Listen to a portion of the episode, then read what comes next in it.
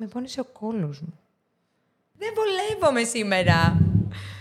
Χριστέ μου, έχω καρφιά στον κόλο μου. Είναι επειδή πεινάει βασικά. Ισχύει ότι πεινάω κιόλας.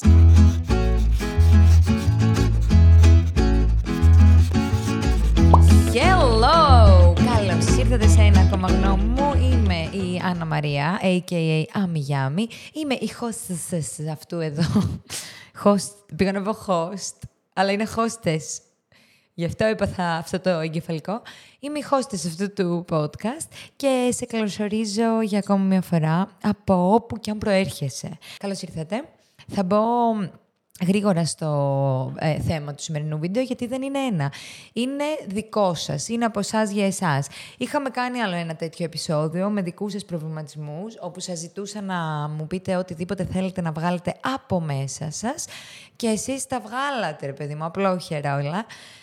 Και τα συζητήσαμε και σας άρεσε πάρα πολύ αυτό το επεισόδιο, οπότε αποφάσισα κάπως με κάποιο τρόπο, ρε παιδί μου, ναι, να συζητάμε και τα ξεχωριστά τα θέματά μας, αλλά μία στο τόσο να κάνουμε και ένα ε, τέτοιο βίντεο. Ένα βίντεο στο οποίο συζητάμε τα δικά σας ε, θέματα και φυσικά λέω πάνω στα δικά σας θέματα, τι άλλο, τη γνώμη μου. Λοιπόν, οπότε, long story short, σε περίπτωση που θέλετε να συζητήσουμε και κάτι δικό σας, ρε παιδί μου, και κάπως σας νοιάζει η γνώμη μου για τα δικά σας θέματα, γιατί αυτό είναι προαπαιτούμενο, μπορείτε να με ακολουθήσετε και στο Instagram, ε, αμυγιάμι θα με βρείτε, γιατί εκεί σας ζητάω να μου στείλετε αυτά που θέλετε να βγάλετε από μέσα σας. Και φυσικά μην ξεχάσετε να πατήσετε και ένα subscribe σε αυτό εδώ το κανάλι για καινούριο βίντεο κάθε εβδομάδα. Στο Spotify ε, τα βίντεο ανεβαίνουν τη δεύτερη την επόμενη εβδομάδα από τη εβδομάδα που ανεβαίνουν στο YouTube, οπότε μπορείτε, αν είστε fans του Spotify, να τα ακούσετε και εκεί. Μην ξεχάσετε να τα προτείνετε και σε κάποιον φίλο σας, για να μεγαλώσει αυτή εδώ η παρέα. Μιας και μπήκα έτσι στο, στο promo αέρα μου, να κάνω ένα promo και στο socialoutcast.gr το site μας με τη μικρή Ολλανδέζα και τη Fosblock, όπου εκεί μπορείτε να βρείτε fashionable streetwear ρούχα για όλα τα γούστα. Και μπορούμε τώρα να ξεκινήσουμε κανονικά αυτή εδώ την εκπομπή. Παιδιά, να σας πω κάτι, πριν ξεκινήσουμε τα δικά σας θέματα. Νομίζω βιώνω μια πάρα πολύ αγχωτική περίοδο και ε, λόγω πολλών πραγμάτων που κάπως έχω βάλει κάτω από τις μασχάλες μου. Οπ, ένα καρπούζι, οπ, άλλο ένα καρπούζι και άλλο καρπούζι. Οπ, τι κάνετε εδώ, πολλά καρπούζια μαζευτήκατε κάτω από τη μασχάλη μου, βρε. Και βιώνω ένα άγχος και γενικότερα δεν είμαι καλή στο να το διαχειρίζομαι. Δεν θέλω να πω ότι έχω αγχώδη διαταραχή, διότι δεν είμαι διαγνωσμένη, οπότε θα δεν θα τολμήσω να κάνω αυτοδιάγνωση. Είναι κάτι που προτείνω να μην κάνετε ούτε εσείς. Αλλά δεν βολεύομαι. Ρε, δεν ξέρω τι γίνεται. Θα σπρώξω λίγο την καρέκλα να πλώσω πόδια. Αχ, δεν ξέρω. Ωραία. Κάπως καμπουριάζω. Α, ωραία. Έτσι. Νιώθω πολύ χαρούμενη για όλα όσα έρχονται. Έχω ενθουσιασμό, αλλά αυτό μου προκαλεί ταυτόχρονα και πάρα πολύ άγχος, διότι εγώ ως άνθρωπος δεν έχω βρει τον μηχανισμό να διαχειρίζομαι πάρα πολύ καλά το άγχος μου. Εξάλλου έχουμε κάνει και ένα podcast σχετικό για τις κρίσεις άγχους και τις κρίσεις πανικού. Δηλαδή, τέλος πάντων, αν ε, θέλετε, μπορείτε να πάτε να ακούσετε αυτό το, το podcast. Ε, γιατί εγώ βιώνω μια τέτοια περίοδο, ρε παιδί μου. Ε, λίγο δυσκολεύομαι με την αναπνοή μου, λίγο ζαλίζομαι σε άκυρες στιγμές, λίγο χάνω την παλίτσα. Οπότε, επειδή βιώνω αυτή την περίοδο, ήθελα να σας να κάνω αυτή την αρχή, έτσι, μου ήρθε τώρα, δεν το είχα προγραμματισμένο, για να πω να το ακούσω κι εγώ, ε, επειδή τι ωραία, τι καλά που τα λέω. Είμαι το Pinterest coach σας, αλλά μην νομίζετε ότι κι εγώ τα κάνω τέλεια. Τέλος πάντων, ναι, έρχονται πολύ ωραία πράγματα και ευτυχώς το άγχος μου είναι άγχος για ωραία πράγματα και όχι άγχος για πράγματα που με αγχώνουν με κακή έννοια ή με στεναχωρούν. Σας το εύχομαι, τουλάχιστον. Βασικά δεν σας εύχομαι άγχος. Ό,τι να είναι, λέω σήμερα.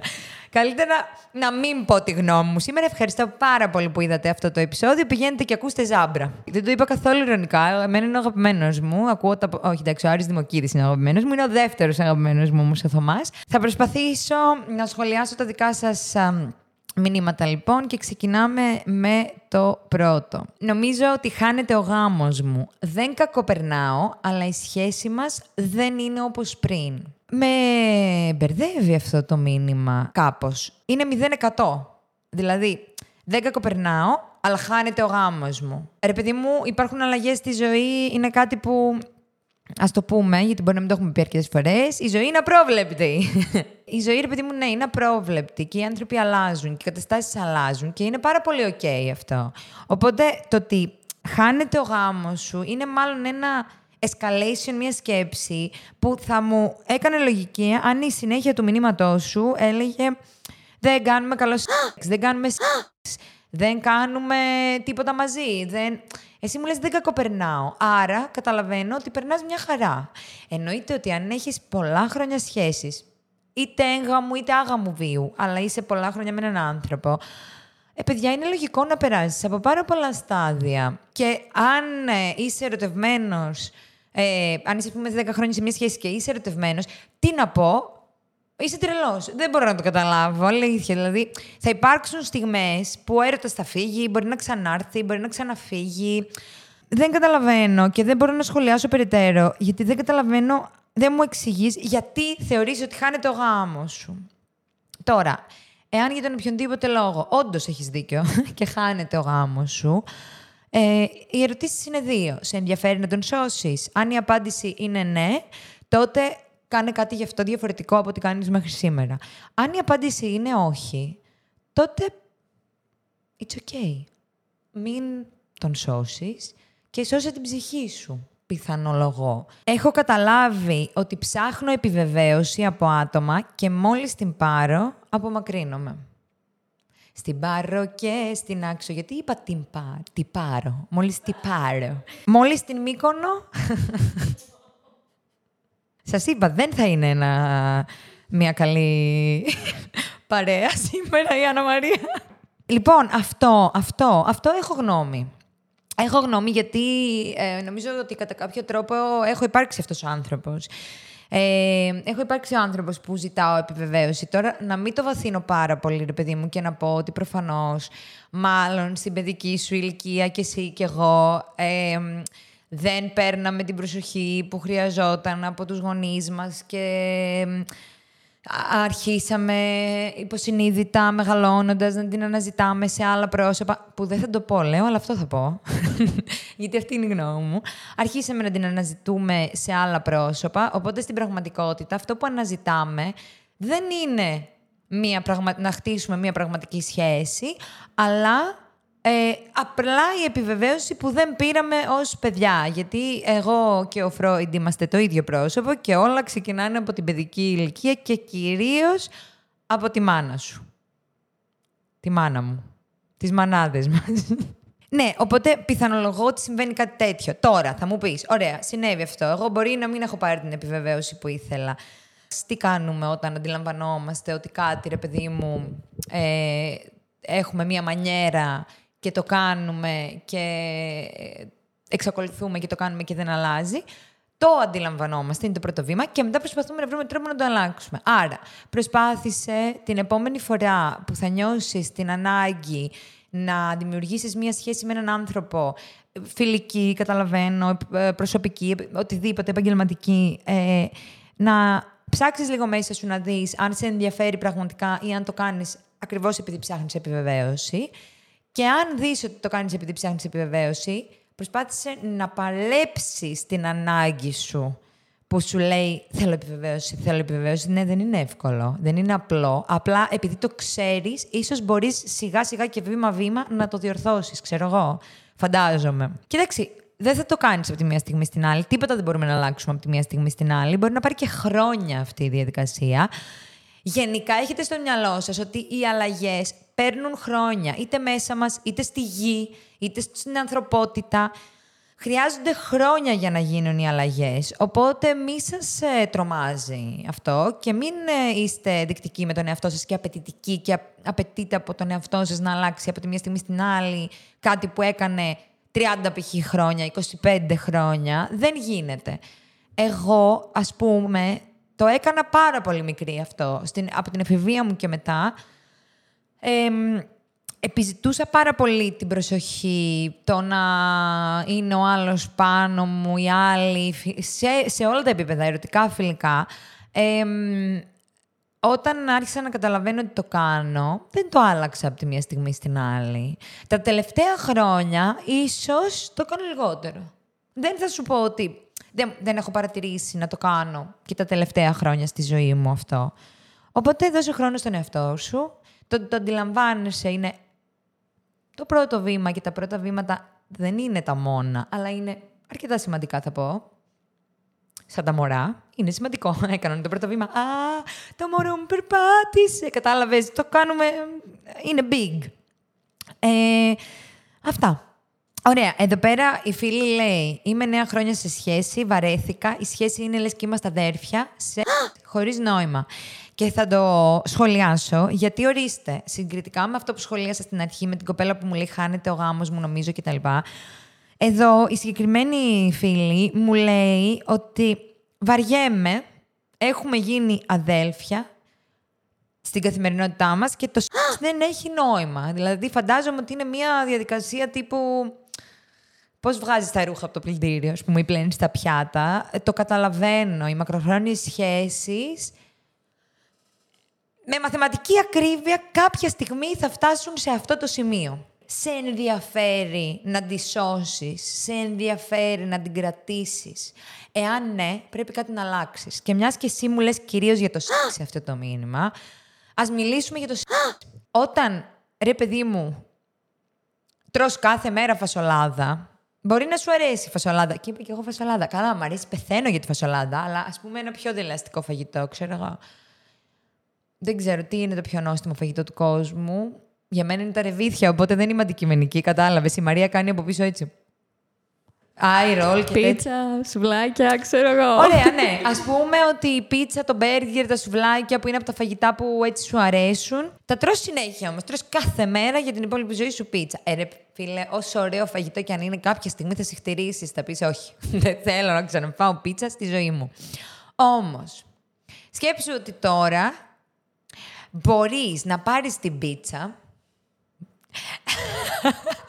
ρε, τρελαίνω και να τις βάλεις ανανά. Να, ορίστε, ας πούμε. Το έχουν κάνει. Και μετά, αφού φας την πίτσα με τον ανανά, είναι πολύ αστείο. Η Μαρία από έχει λυθεί στα γέλια. Εγώ εξακολουθώ και μιλάω για πίτσες παρόλα αυτά και δεν μιλάω τίποτα άλλο. Αφού φας την πίτσα με τον ανανά, βέβαια θα μπορούσα να πω κάτι άλλο. Ωραία, όπου ή βάλτε ου. Γιατί. Γιατί εκεί θέλω να καταλήξω. Spice up your life, που λένε και οι Spice Girls της γενιάς μου. Ωραία. Αφού το σεξ μετά από 9 χρόνια σχέσης το έχετε κάνει στο τραπέζι, στο κρεβάτι, ε, το ίδιο, κάντε κάτι διαφορετικό. Δοκιμάστε πράγματα που είναι στη φαντασία σας και δεν τολμάτε να πείτε στο σύντροφό σας. Μην τραπείτε, κάντε αυτό το βήμα. Δηλαδή, εξήγησέ του ότι νιώθω αυτά που μου λες εμένα, πες του στον σύντροφό σου, είστε 9 χρόνια μαζί. Ε, θα καταλάβει. Πες του, θέλω να δοκιμάσουμε BDSM. Ενώ, τώρα δεν ξέρω τι σου αρέσει, ρε παιδί μου, κατάλαβες. Αλλά απλά άλλαξε το, κάτω αλλιώς. Είμαι σίγουρη ότι δεν έχεις δοκιμάσει τα πάντα. Και επί τη ευκαιρία να πω, ρε παιδί μου, ότι είναι καλό να, να απελευθερωθούμε σεξουαλικά και όταν είμαστε πολλά χρόνια με κάποιον είναι πιο εύκολο από το να πας να πεις ρε παιδί μου, στον άλλον που το ξέρεις τρεις μήνες, ότι ξέρεις τι, εμένα μου αρέσει να δοκιμάσουμε να κάνουμε swinging. Δεν ξέρω. Μ' αρέσει να δοκιμάσουμε. Αυτό δεν θα το κάνεις αν το ξέρεις τον άλλον τρεις μήνες κατά πάσα πιθανότητα. Όμως, εάν είσαι 9 χρόνια σε σχέση, νομίζω ότι πια. και έχετε γίνει και αδέρφια, οπότε το επόμενο βήμα είναι να χωρίσετε. Ε, νομίζω ότι, ότι Ποια είναι πιο λογικό πριν χωρίσετε, να του πεις: Θες να δοκιμάσουμε πράγματα. Γιατί καταλαβαίνω ότι το σενάριο στο σεξ για να μην έχει νόημα είναι το ίδιο. Είναι σαν να βλέπεις την ίδια ταινία. Τι σοφίες λέω σήμερα. Την ίδια ταινία ξανά και ξανά και ξανά και ξανά και ξανά. Το ξέρεις, ξέρεις τι θα γίνει, ξέρεις την επόμενη ατάκα. Εγώ νομίζω ότι δεν είναι μόνο και η actual πράξη, ρε παιδί μου. Εννοώ. Μαμά, μην ακούς στο podcast. Ενώ... Ενώ ότι είναι και τα πράγματα που οδηγούν σε αυτή. Δηλαδή όλο το παιχνίδι ή και να το συζητήσεις ακόμα. Δηλαδή και να κάνεις μια συζήτηση για το τι ο άλλος θέλει, τι του αρέσει. Δηλαδή εφόσον έχεις την άνεση στα 9 χρόνια μαζί, Μπορείς να το δοκιμάσεις. Όλα αυτά ανάβουν τα αίματα. Σύμφωνοι. Συμφωνώ απόλυτα. Και να σου πω και κάτι. Έβλεπα μια συνέντευξη. Αχ, δεν θυμάμαι αν ήταν. Θα το βρούμε να το βάλουμε εδώ. Της Νένας Μεντή, νομίζω ήταν. Μπορεί να λέω και εντελώς βλακίες και να ήταν άλλη ηθοποιό. Που έλεγε, εγώ θα το πω, γιατί ζούμε στο 2023, δεν μπορώ να είμαι εκεί αυτή τη στιγμή στη ζωή μου, αλλά θα πω τι είπε. Είπε ότι ο λόγος που η σχέση της έχει κρατήσει πάρα πολλά χρόνια είναι ότι κάποια στιγμή στη ζωή της επέλεξε με τον σύντροφό της μετά από κουβέντες και δυσκολίες να ανοίξουν τη σχέση τους. Είναι και αυτό μετά από πάρα πολλά χρόνια κάτι που ίσως σε κάποιους μπορεί να λειτουργήσει, ρε παιδί μου. Και προφανώς είπες στη συνέντευξή της ότι δεν ήρθε χωρίς κόστος. Διεκδικήσαμε την ελευθερία μας. Ναι. Ο την ερωτική. Ναι. Και την ερωτική. Και την πετύχατε; Με κόστος διεκδικήσαμε με τα χρόνια, επειδή είμαστε 46 χρόνια μαζί, διεκδικήσαμε το να είμαστε ελεύθεροι. Δηλαδή, αν σε συγκινήσει κάτι άλλο, mm-hmm. ζήστο. Αρχίζει να πω και κάτι. Θα πω και κάτι. Λειτουργήσε σε εσάς αυτό, δεν έχει σημασία. Αυτό ναι, ναι, ναι, ναι, ναι, Δεν είναι κανόνα για όλα τα ζευγάρια. Παιδιά ναι, ναι. Δεν είναι. Άμα υπάρχει από κάτω αυτό που λέμε αγάπη, με όλα τα πλοκάμια της, που έχει θαυμασμό μέσα, έχει εκτίμηση, ε, έχει, πώς θα σου πω, δεν θέλω να τον χάσω εγώ αυτόν τον άνθρωπο. Δεν ξέρω πώς θα γίνει να τον κρατήσω. Τον, τον ναι. άντρα μου εννοώ, αλλά δεν θέλω να το χάσω. Και το λέω στην ένα να τα ακούει αυτό. Ναι, Τώρα, εγώ λέω διάφορα πράγματα. Δεν σε ξέρω, δεν ξέρω τον σύντροφό σου, αλλά, όταν, αλλά αυτό που ξέρω σίγουρα είναι ότι όταν είσαι με τον άλλον 9 χρόνια, αν δεν υπάρχει επικοινωνία και άβολες συζητήσεις, ε, τότε δεν μπορεί να πάει παρακάτω αυτό. Οπότε δοκιμάσέ το. Και αν το δοκιμάσεις και ακούσεις τη συμβουλή μου, ρε παιδί μου, στείλε μου και ένα μήνυμα. Σε κρατάω εγώ εδώ, στα χέρια. Θέλω όντως να, να μου πεις, αν, αν. Ή αν το δοκιμάσει κάποιος άλλος, γιατί εσύ τόλμησες να το στείλεις. Μπορεί όμως και άλλοι να το περνάνε αυτό. Θέλω να λέω πάντα τη γνώμη μου, αλλά φοβάμαι μη με κακοχαρακτηρίσουν. Εγώ είμαι αυτή. ε, γι' αυτό και θέλω να σταθώ λίγο σε αυτό. Διότι λέω και τη γνώμη μου εδώ. μου άρεσε αυτό το μήνυμα. Το να έχουμε το θάρρος της γνώμης μας γενικότερα και το να λέμε τη γνώμη μας πάντα, it comes with the price, που λένε και οι Άγγλοι φίλοι μου. Έρχεται με ένα κόστος. Δεν είναι εύκολο πάντα να λέμε τη γνώμη μας. Εγώ, ρε παιδί μου, αν ρωτήσετε τους πολύ κοντινούς μου ανθρώπους, έχουν υπάρξει φορές που μου έχουν κάνει επίπληξη. Τύπου, Ανna Μαριά, θα μπορούσες να μην το πεις. Θα μπορούσες να μην το έχεις πει, ρε παιδί μου, αυτό το πράγμα. Ή φίλους μου που ξέρουν ακριβώς τι θα πω όταν ακούω κάτι συγκεκριμένο και με κλωτσάνε κάτω από το τραπέζι. Θυμάμαι, είχα πάει να κλείσω παλιά, ένα, να νοικιάσω ένα σπίτι, ρε παιδί μου, και ο άνθρωπος που είχε το σπίτι ήταν... μου έλεγε κάτι του στυλ... Ε, μου δώσανε αυτά τα λεφτά μπροστά για να το κλείσουν, αλλά εγώ δεν τον θέλω γιατί είχε τατουάζ και τρύπες. Εγώ δεν μπορούσα να κρατηθώ. Ήμουν σε φάση. Ήθελα, ενώ ήθελα το σπίτι, Ήθελα τόσο πολύ να στηρίξω τον άνθρωπο που είχε τατουάζ και σκουλαρίκια, γιατί αυτό δεν τον χαρακτηρίζει ως άνθρωπο, που ήμουν έτοιμη να μαλώσω με τον άνθρωπο που είχε το σπίτι και να το χάσω εγώ το σπίτι, ας πούμε. Γιατί έφερα αυτό το παράδειγμα, για να σου πω ότι είναι πολύ ωραία να λέμε τη γνώμη μας, Θέλει όμως δύο πολύ βασικά πράγματα. Ένα, να μπορούμε να τη στηρίξουμε. Δύο, παραπάνω θα πω. Ένα, να μπορούμε να τη στηρίξουμε. Δύο, να μπορούμε να την αλλάξουμε. Αυτό είναι πιο δύσκολο από το να μπορείς να στηρίξεις τη γνώμη σου.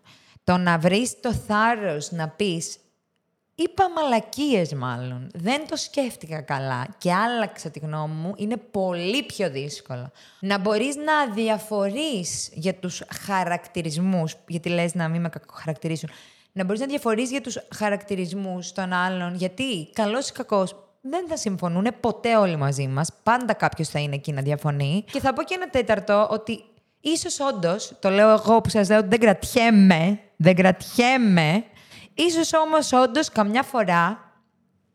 Ένας φίλος μου μου το λέει πολύ ωραία κάθε φορά. Μου λέει pick your fucking battles. Έτσι. Με αγγλική προφορά. Διάλεξε τις μάχες σου. Δηλαδή, καμιά φορά ίσως να μην χρειάζεται να πεις τη γνώμη σου. Νομίζω καμιά φορά είναι και ο τρόπος που θα την πεις. Δηλαδή, εγώ και αυτό έχω αρχίσει και προσπαθώ να... Ναι. Γιατί κι εγώ είμαι τύπου κρα... κρατήστε με έτσι. ισχύει, ισχύει ότι παίζει ρόλο και ο τρόπος. Ναι, μερικές φορές δηλαδή καλό είναι να πάρεις μια ανάσα και να πεις ότι πρώτα απ' όλα αυτό, ότι pick your battles σε βάση αξίζει τώρα να αναλωθείς. Ή αυτό ρε παιδί μου, λίγο ο τρόπος να είναι λίγο προσεγμένος. Δεν θέλω να πάω στρατό, νιώθω ότι θα δεχτώ bullying. Είμαι ομοφιλόφιλος. Αχ, μ' αρέσει, δεν μ' αρέσει καθόλου αυτό το statement, συγγνώμη, μην παρεξηγηθώ. Όμως, ε, ε, εντός πολλών εισαγωγικών, χαίρομαι που έχω λάβει αυτό το μήνυμα, διότι είναι και ένα επίκαιρο θέμα.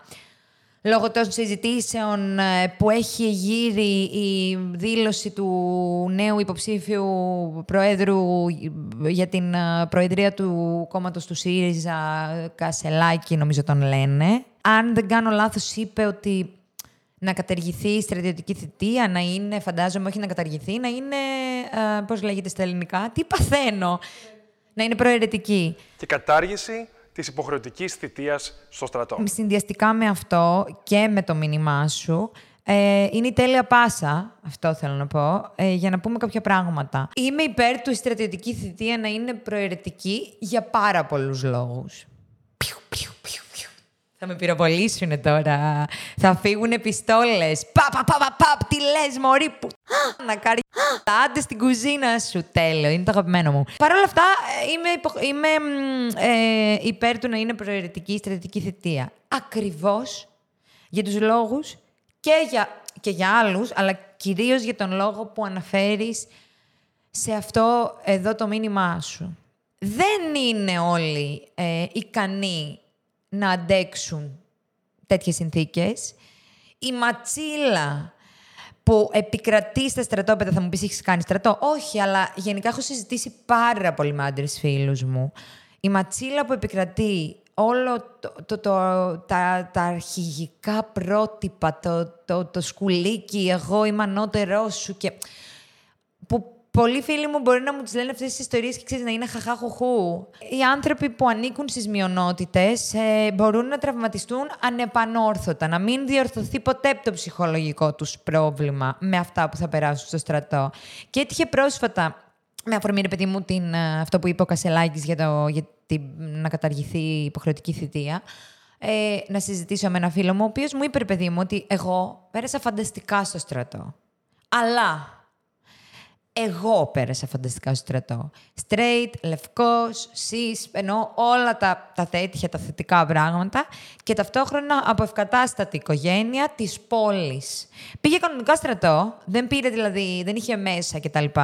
Την έκανε τη θητεία του, αλλά πέρασε τέλεια, γιατί ήταν ένας άνθρωπος ευνοημένος. Μου έλεγε όμως ότι υπήρχαν παιδιά που βασανιζόντουσαν. Είτε γιατί ήταν ομοφιλόφιλοι, είτε γιατί ήταν χωριάτες, είτε γιατί ήταν πιο ιδιαίτεροι άνθρωποι που δεν είχαν το θάρρος και τη δύναμη να ηγηθούν, ας πούμε. Οπότε, η ερώτησή μου είναι, θέλουμε ανθρώπους που θέλουν πραγματικά να προστατέψουν το, τη χώρα όταν και αν συμβεί κάτι ή θέλουμε ανθρώπους που τους έχουμε υποχρεώσει να κάνουν κάτι και τελικά τους κατακαιρματίζουμε ψυχολογικά και ψυχικά. Οπότε δεν θα είναι καν σε θέση να υπερασπιστούν τη χώρα εάν και εφόσον συμβεί... Δεν είναι ξύλο αυτό, αυτό όμως είναι. Εάν και εφόσον συμβεί, ρε παιδί μου, ομιγένετο κάτι. Δυστυχώς, η γνώμη μου μπορεί να μείνει σε αφηγήσει άλλων. Δεν έχω προσωπική εμπειρία και δεν θα έχω μάλλον και ποτέ. Ωστόσο, από τη στιγμή κιόλας που ο στόχος είναι να σου σπάσουν το τσαμπουκά στο στρατό, ίσως, ξέρω εγώ, για ανθρώπους ομοφιλόφιλους, LGBTQ γενικότερα plus κτλ. Ε, να είναι βασανιστήριο. Και ίσως πρέπει κάπως να το σκεφτούμε αυτό το πράγμα, ρε παιδί μου, σαν κοινωνία. Κάπως να αναλογιστούμε. Και αν δεν θέλεις να κάνεις ε, τη θητεία ε, ε, προαιρετική, τουλάχιστον βάλε στις αν, ε, ανώτερες θέσεις ανθρώπους μορφωμένους, με παιδεία, εκπαιδευμένους ή άλλαξε τον, το μέρος ή κάνε το προαιρετικό. Και αυτό είναι μια γνώμη με βάση το προηγούμενο που έλεγα, που πιθανόν να μπορώ να αλλάξω συζητώντας το με άλλους ανθρώπους, διότι είναι πολύ λίγα τα δεδομένα μου. Θέλω όμως να σχολιάσω πριν φύγω εντελώς από το θέμα στρατός. Ε, ένα βίντεο του αυτιά, άμα το βρούμε θα το βάλουμε και εδώ, που είχε βγει και έλεγε αδιανόητα πράγματα, η κατάργηση της στρατιωτικής θητείας και... Και βέβαια θα το πω, δεν μπορώ. Άκουσα το αδιανόητο. Να μην πηγαίνουμε, λέει, στρατό. Είναι απίστευτο, είναι αδιανόητο.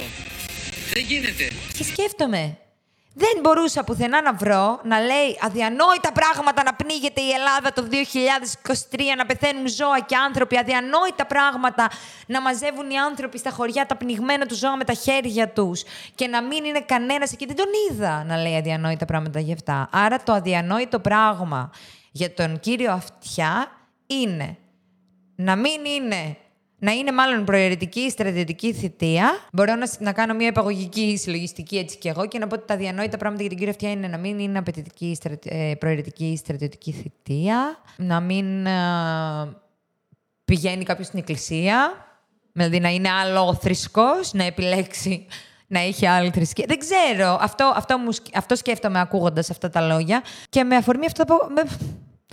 Δεν την κλείνετε την τηλεόραση. Δεν συμπαθώ καθόλου τους γονείς μου, κυρίως τη μάνα μου.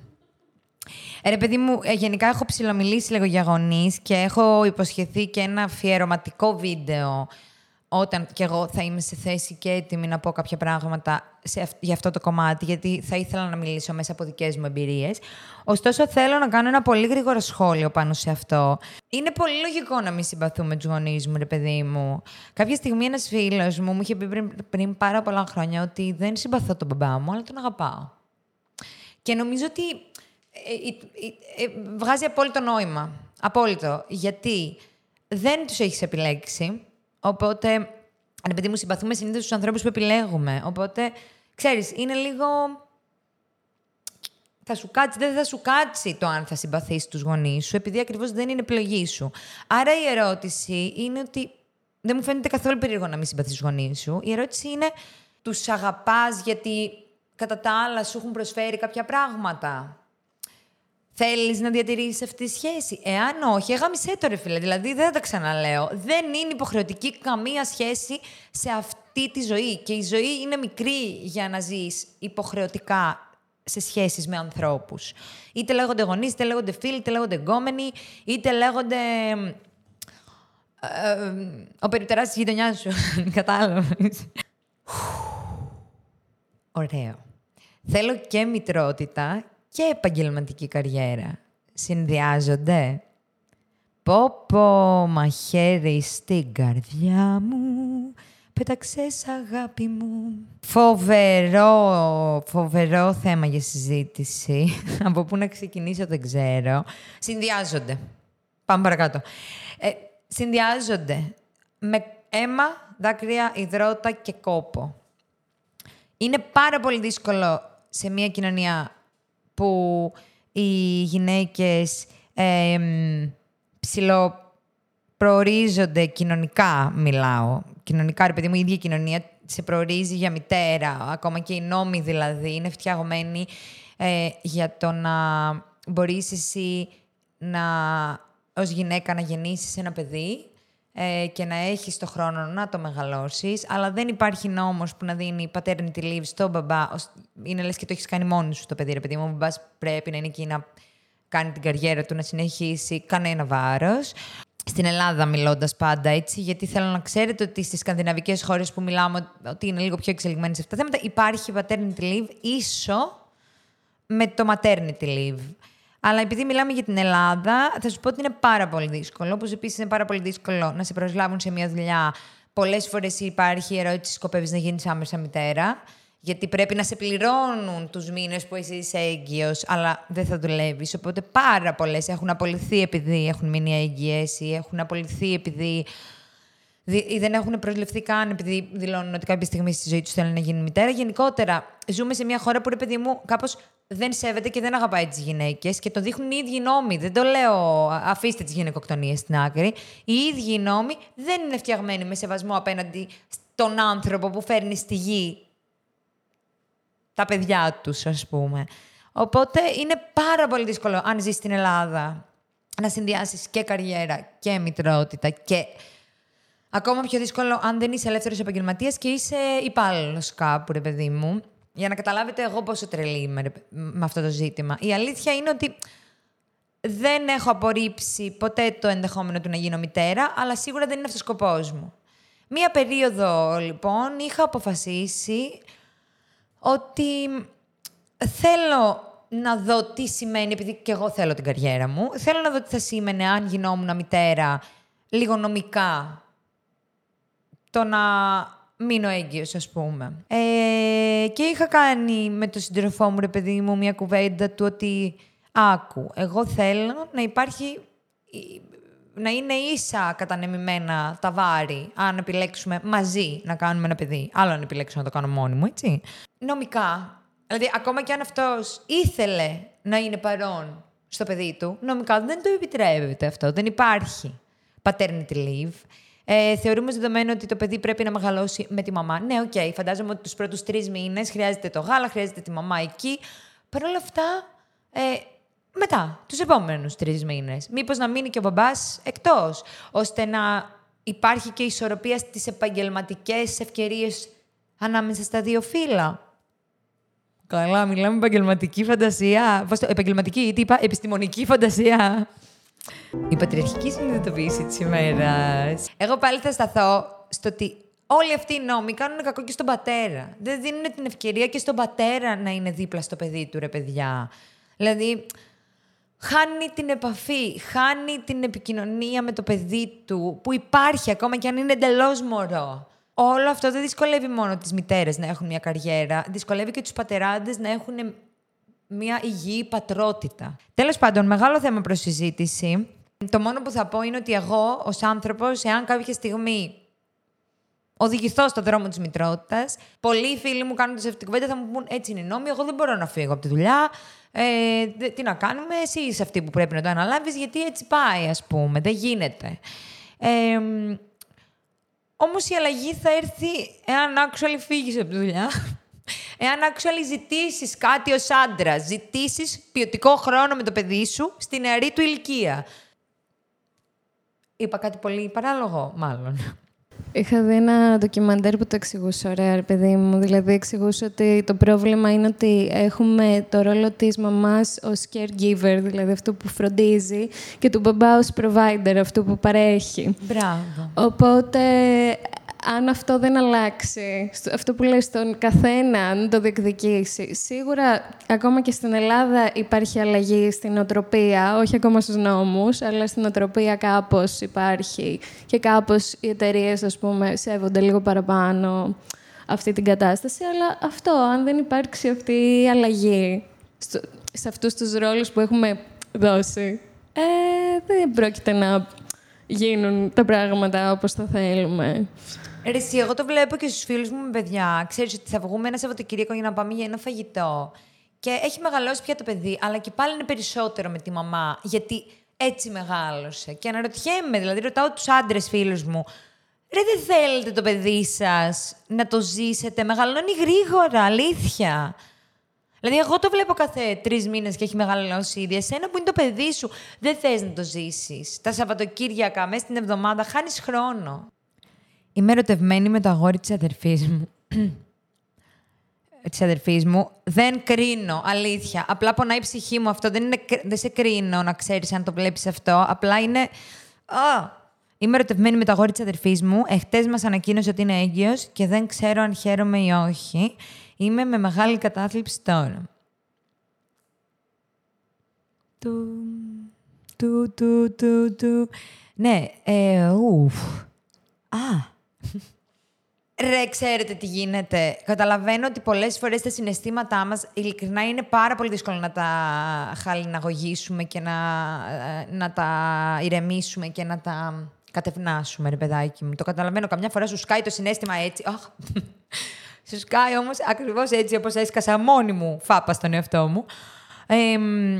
Και πραγματικά δεν ξέρεις από πού σου ήρθε. Το καταλαβαίνω. Οπότε σίγουρα δεν κρίνω το συνέστημα.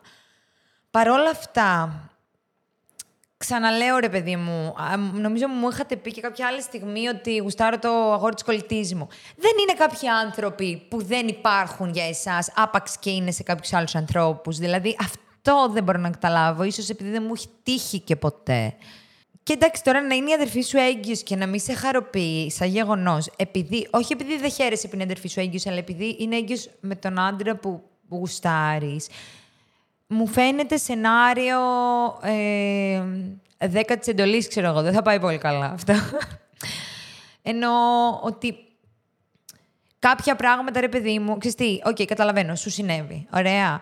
Ε, κάτσε, κλείσου στο δωμάτιό σου, κλάψε, ε, βγες και ξεπέρασέ τον με κάποιον άλλον άνθρωπο. Δηλαδή, δεν, δεν υπάρχει κάποια άλλη λύση για αυτό το πράγμα. Δηλαδή, τι να σου πω, δεν είναι ότι...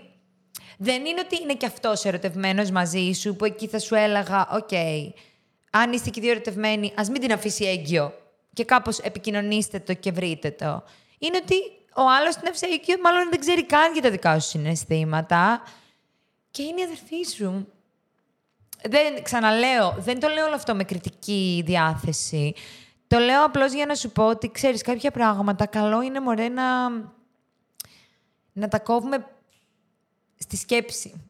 Στο, στο, στο, στο δευτερόλεπτο που πάνε να, να, να μας συμβούν. Αυτό. Δεν είναι πάντα εύκολο, αλλά δεν έχω κάποια άλλη συμβουλή. Δεν θα, δεν θα ακούσεις, δηλαδή, από το στόμα μου αν αυτό θα ήθελες το Εντάξει, πες του το και άμα σε θέλει και αυτός καλή τύχη να έχετε. Υπάρχει και ένα παιδί στη μέση. Κατάλαβες. Δεν... Αυτό. Με απέλησαν γιατί δεν ανταποκρίθηκα στο φλερ του διευθυντή μου και αντιδρούσα στις συμπεριφορές του. Είπε ψέματα για να με διώξουν. Τον έδωσα στους ανωτέρους του πριν φύγω και δεν έκαναν τίποτα. Αχ, και επιστρέφουμε στο θέμα που λέω ότι σε αυτήν εδώ τη χώρα δεν υπάρχει σεβασμός απέναντι στις γυναίκες. Είμαι σίγουρη ότι πάρα πολλές γυναίκες εκεί έξω και μπορεί και άντρες, μπορεί να έχει συμβεί και σε άντρες αυτό. Απλώς μιλάμε συνήθως για τις γυναίκες γιατί ρε παιδί μου συμβαίνει επί δέκα. Δεν σεβόμαστε τις γυναίκες σε αυτή τη χώρα. Δηλαδή η κοπέλα έχασε τη δουλειά της επειδή δεν του έκατσε. Έχω τρελαθεί αυτή τη στιγμή. Είμαι, είμαι, είμαι έξαλλη με αυτό το μήνυμα. Πραγματικά δεν έχω ψυχραιμία. Δεν έχω ψυχραιμία γιατί το έχω ακούσει και άλλες φορές. Γιατί έχει συμβεί και σε κοντινό μου άνθρωπο αυτό το πράγμα, ρε παιδί μου. Ε, που ακόμα και αν δεν την απέλυαν, ε, τις, επειδή επειδή δεν του έκατσε, μπορεί να τη φερθούν άσχημα μετά, να τη φέρετε άσχημα, να τη κάνει τη ζωή πατίνη. Ε, δηλαδή, μπορεί να μην φτάσει στην απόλυση, αλλά μπορεί να τη δυσκολέψει πάρα πολύ τη ζωή. Και τι θέλω να σχολιάσω σε αυτό το μήνυμα. Ε, την οργή μου την καταλαβαίνετε. Τι να πω γι' αυτό, δεν έχω να πω κάτι άλλο. Πέραν το ότι αυτή η χώρα δεν σέβεται όντως τις γυναίκες. Αυτό που θέλω να πω όμως είναι ότι λέει η κοπέλα, Εγώ με απέλησαν και πριν φύγω είπα τι συνέβη. Και παρόλα αυτά δεν έκανε κανένας τίποτα. Νομίζω ότι είμαστε ίσα αποστασάκιδες γενικά. Τα τελευταία χρόνια μπορεί και παραπάνω. Κάπως, ρε παιδί μου, όσο δεν μας επηρεάζει, καλύτερα να κάνουμε τις κότες. Ε, έχουμε λίγο αυτή τη λογική. Ναι, δεν ξέρω πώς γίνεται να ακούγεται σε μια ολόκληρη εταιρεία, ρε παιδί μου, ότι αυτός ο άνθρωπος... Ε, τη έκανε αυτό που τη έκανε και παρόλα αυτά να μην ανοίγει ρουθούνη. Οι συνάδελφοί της, δηλαδή, δεν καταλαβαίνω πώς γίνεται να μην παίρνουν καμία θέση. Θα είναι οι επόμενοι. Κατάλαβες. Αυτό είναι το θέμα, ότι όταν είσαι τόσο είσαι αποστασάκης και δεν παίρνεις καμία θέση και αδιαφορείς πλήρως γιατί δεν αγγίζει τη δική σου πόρτα, όταν αγγίξεις τη δική σου πόρτα θα βρεις αποστασάκηδες απέναντί σου. Αυτό, αυτό θέλω να πω πάνω σε αυτό το θέμα. Ότι ρε παιδί μου, ίσως και να κλείσω με αυτό, ότι ίσως ρε παιδάκι μου δεν χρειάζεται να δικηθούμε εμείς για να πάρουμε θέση σε καταφανείς και πασιφανείς αδικίες που γίνονται μπροστά στα μάτια μας. Λυπάμαι πάρα πολύ που ακόμα υπάρχουν γυναίκες που βιώνουν σεξουαλικές παρενοχλήσεις. Λυπάμαι πάρα πολύ που ακόμα υπάρχουν γυναίκες που πεθαίνουν. Αλλά όπως έχω πει και σε άλλο podcast, η αλλαγή έρχεται, έρχεται αργά, βασανιστικά, αλλά θα έρθει γιατί οι αλλαγές Θέλουν χρόνο, το είπα και σε αυτό το podcast, κόπο, θυσίες και υπομονή. Ευχαριστώ πάρα πολύ που ακούσατε άλλο ένα podcast, άλλο ένα γνώμη μου, γιατί το άλλο ένα podcast είναι του Ζάμπρα. Έχω κάνει εδώ διαφήμιση στο Ζάμπρα σε αυτό το επεισόδιο. Φοβερή. Περιμένω να κάνουμε ένα collab. Αν σας άρεσε, φυσικά μην ξεχάσετε να κάνετε ένα like, να αφήσετε το σχόλιο σας, να μου πείτε άλλα θέματα για τα οποία θέλετε να συζητήσουμε. Like, subscribe, ε, πατήστε και το καμπανάκι. Βρε αδερφέ, κόπο δεν σου κάνει για να σου κάνει οι ειδοποιήσεις. Μαρία, πες φυλάκια στα παιδιά. Φιλάκια, παιδιά. Μπράβο, Μαρία. Από μένα, τη Μαρία και το γνώμη μου. Τσιουμπιουμίου. Μουα. Σε γουστάρω. Οκ. Διαβάζω και αυτό, γιατί πάντα διαβάζω έτσι τα, τα, τα γλυκούλικα. Ρε, Άμι, δεν θέλω να πω κάτι, σε λατρεύω, αλήθεια, σε βλέπω όλη την ώρα, είσαι ό,τι πιο comfort. Καρδούλα. Γουστάρω να γλύφω πατούσες και εσύ έχεις υπέροχες πατούσες. OK, okay, τη γουστάρεις κανένα θέμα, δεν κρίνω. Αλλά γιατί εγώ να το ξέρω αυτό το πράγμα. Εννοώ είναι σαν να σου στείλω εγώ μήνυμα και να σου πω. Ε, σκέφτομαι πολύ άρρωστα πράγματα και δεν θέλω να τα πω τώρα. Αλλά είναι σαν. Ναι, κατάλαβες. Είναι σαν να σου λέω γουστάρω να σου χύνω μαγιονέζα στο, προ, στο, στον αφαλό και να το. Κατάλαβες. Δεν, όχι, ρε φίλε, όχι. Ας είμαστε λίγο respectful Ε, ναι. στα μηνύματά μας. Ποιο το νόημα της ζωής, αφού ό,τι και αν κάνουμε στο τέλος θα πεθάνουμε. Ποιος ο λόγος; Όχι, εγώ είμαι η Άμι Γιάμι. Δεν είμαι κανένας φιλόσοφος της αρχαιότητας για να σου απαντήσω για το νόημα της ζωής που από όσο ξέρω, ούτε αυτοί δεν το βρήκανε.